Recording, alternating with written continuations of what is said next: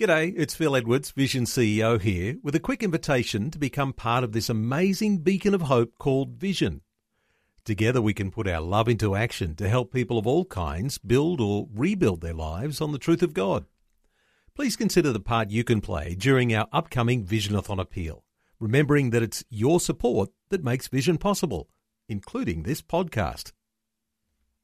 Life, culture, and current events from a biblical perspective. 2020 on Vision. As you'll know, various Australian states have either already legalised euthanasia, states like Victoria or Western Australia, and then there are other states who are actively working to have euthanasia become a part of their legal model. Well, we've been talking about moves in Tasmania of recent times, and also uh, there's moves in Queensland, which is facing a state election coming up at the end of October. So, accompanying legislation is a list of so called safeguards. Now, safeguards are designed to protect from abuse of euthanasia, and Bill Muehlenberg's been contemplating some of those sorts of issues through this past week and joining us once again for a Culture Watch segment. Bill Muehlenberg, welcome back. Great to be back. Bill, you've entitled one of your latest articles Safeguards. What safeguards? Because there's always a lot of conditions on euthanasia, but you're saying that they don't amount to much. Well, we certainly uh, have the historical record to look at in this regard. Wherever countries have gone down the road of uh, legalizing euthanasia, and the first two were Holland and Belgium back in 2002. Uh, wherever it's happened, whether American states, uh, Australian states, countries, uh, you know, all the talk in the world about, oh, there's all these stringent safeguards in place. Uh, well, none of it's actually worked. It's been a slippery slope from day one fact, the whole concept of putting these two words together in the same phrase is a oxymoron. Euthanasia safeguards. Uh, there's no safety at all. A person is being killed deliberately, either by a doctor or some other means. So even the notion of safety in killing people is a bit uh, bizarre. But yeah, we've had it here in Victoria. We've had it in so many places. Oh, we're going to have the best safeguards in the world, and yet, as I, as we'll talk about in my new piece, uh, doesn't mean beans. People are being put down for uh, any reason at all. Nothing to do with terminal conditions, unbearable suffering. It's uh, it's always a slippery slope. We've always warned it would be, and history is telling us that's exactly the case. Well, let's talk about a couple of cases you're writing about the nation of Belgium, and also you've made some reference to Canada. So there's two nations mm. that have it legalised. What's been the problem there? Well, I simply recorded a number of recent headlines for those countries. I could spend, uh, you know, entire articles just listing nothing but the headlines, the horror stories of how uh, supposedly countries with great safeguards in place are simply uh, killing people, uh, often not even those who've asked uh, to be put down. Uh, these are shocking stories, whether Holland or Belgium or places like Oregon or states like that in the U.S. Uh, so, yeah, I've just listed a few such headlines. People uh, getting uh, euthanized. Not, again, no uh, terminal condition, no uh, prolonged uh, suffering. Simply people who have been depressed, people who just uh, don't uh, really want to live any longer. People might have autism. People who just, uh, uh, well, one of them losing. Uh, financial government benefits for health care. Uh, the reasons just keep going on and on. It has nothing to do for so many with the relief of really unbearable suffering, but everything to do with, well, suicide. End of the matter. Um, you know, we got some of the highest, certainly youth suicide rates in the world, even here in Australia. It's a big problem. We're all trying to address it. Yet on the very same uh, side of the debate, we're saying, uh, you know, if you're bummed out, if you're depressed, if you're unhappy with life, well, you should have the right to kill yourself or get assistance in doing it. So uh, we're really sending some mixed signals here. And as you say, with the Queensland election coming up, and that's a big platform indeed for the Labor Party, that's another reason to think very carefully about uh, how you're going to vote in a few weeks' time. Bill, the terminology is sometimes a little confusing. There's mm. euthanasia and there's voluntary assisted dying. How do you describe uh, the differences or the confusion that it amounts to when you're talking about those two terminologies? Yeah, there's often a lot of terms thrown around, and they're supposed to be really fine and delicate distinctions, but often in reality there are none. Uh, probably the most important point to keep in mind when we talk about things like euthanasia is simply this uh, it's one thing for a person to be on the natural course of death. They're dying. Uh, you know, it's quite clear that they're end of their life course, and therefore that patient has every medical, even legal right not to have uh, burdensome and unnecessary treatment uh, thrown upon them. You know, all these tubes and machines trying to forcibly keep somebody alive who's on the natural course of death, well, that's simply wrong, and that's not what any pro lifer is talking about.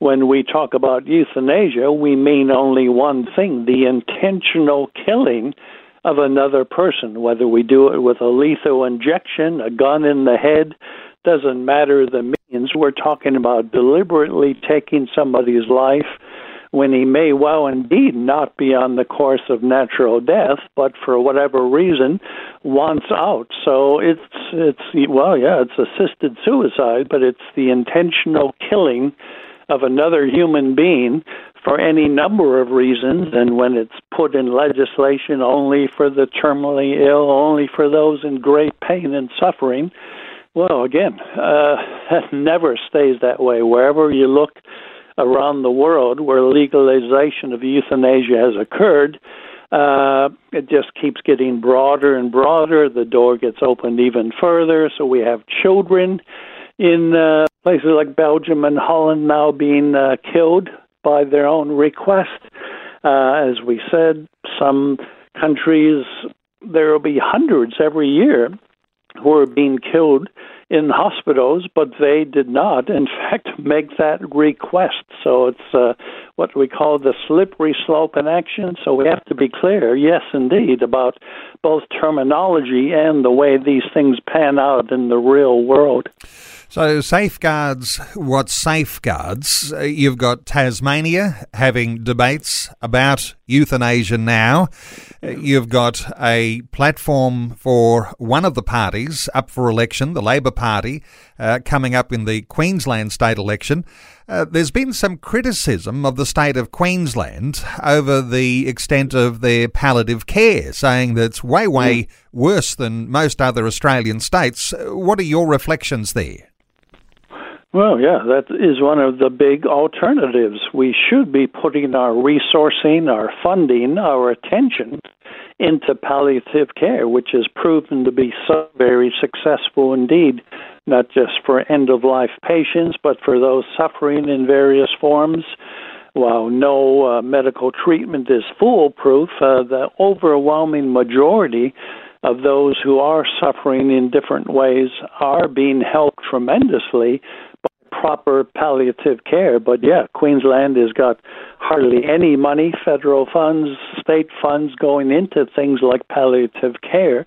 They're putting all their emphasis again on these kill bills. Let's just legalize the euthanasia, bump off people instead of giving them the real help that they deserve. It's always a strange kind of way to look at uh, you know how you can relieve suffering when you kill the sufferer that should not be the way we treat people. That's not how the Hippocratic Oath uh, put it so long ago. Do no harm, the first principle of medicine. And yet, that's the easy, quick way out for so many governments. Instead of palliative care and other great resources, let's just make it legal for people to be killed, uh, often for very poor reasons indeed. You raise an important issue there, and that is the issue around doctors. So, whether there's some sort of intentional killing by a lethal injection, or whether it's sending off the tablets in the mail so you can take your own life, but somebody's ordering that. Someone is, it's as though someone's pulling the trigger. It puts a lot of pressure on the doctor to compromise their own values. Well, of course it does. As we just said, uh, do no harm. It should be the main aim of all medical personnel. You're trying to help people, cure people, uh, alleviate the diseases, not kill people. That's never been part of the medical community's uh, job description. So, in that Hippocratic oath, uh, both abortion and euthanasia were spoken of as being quite unethical and outside of the doctor's brief. Yet that's what we're getting now. We're basically putting pressure on doctors to kill patients. Uh, and that obviously is going to weaken the patient doctor relationship. If you go in as an elderly person, you're not sure if you're going to leave. They might bump you off against your will, which has happened so many times. In fact, I wrote a whole book on this matter back in 2016 on euthanasia and I recorded case after case of this very thing happening. In fact, I used to live in Holland uh, and heard the horror stories myself of elderly people fleeing Holland and Belgium. Uh, because so many of them were afraid if they went into a, see a doctor into a hospital, they might not make it out alive. So this is reality. And uh, again, the so-called safeguards. I, I finished my article by looking at a really sad case here in Victoria of somebody whose grandmother was put down not because they had any pain at all, but simply fear of pain. They were worried they might end up with pain and suffering, and that was enough reason to have this elderly person put down. So I quote a well, a really moving and sad story about that case here in Victoria. And I remind my uh, readers that Dan Andrews here, the Labour government again. These these guys seem to be the party of death. Uh, he assured us uh, a few years ago, "Oh, this will be the safest, most strict uh, set of safeguards in the whole world." Uh, sorry, doesn't happen. Never has. Never will. And so I, I record some of these sad stories to show this is not the way well, you folks in Queensland want to go, Tasmanians, and so on. It's uh, been there, done that, and it doesn't look pretty.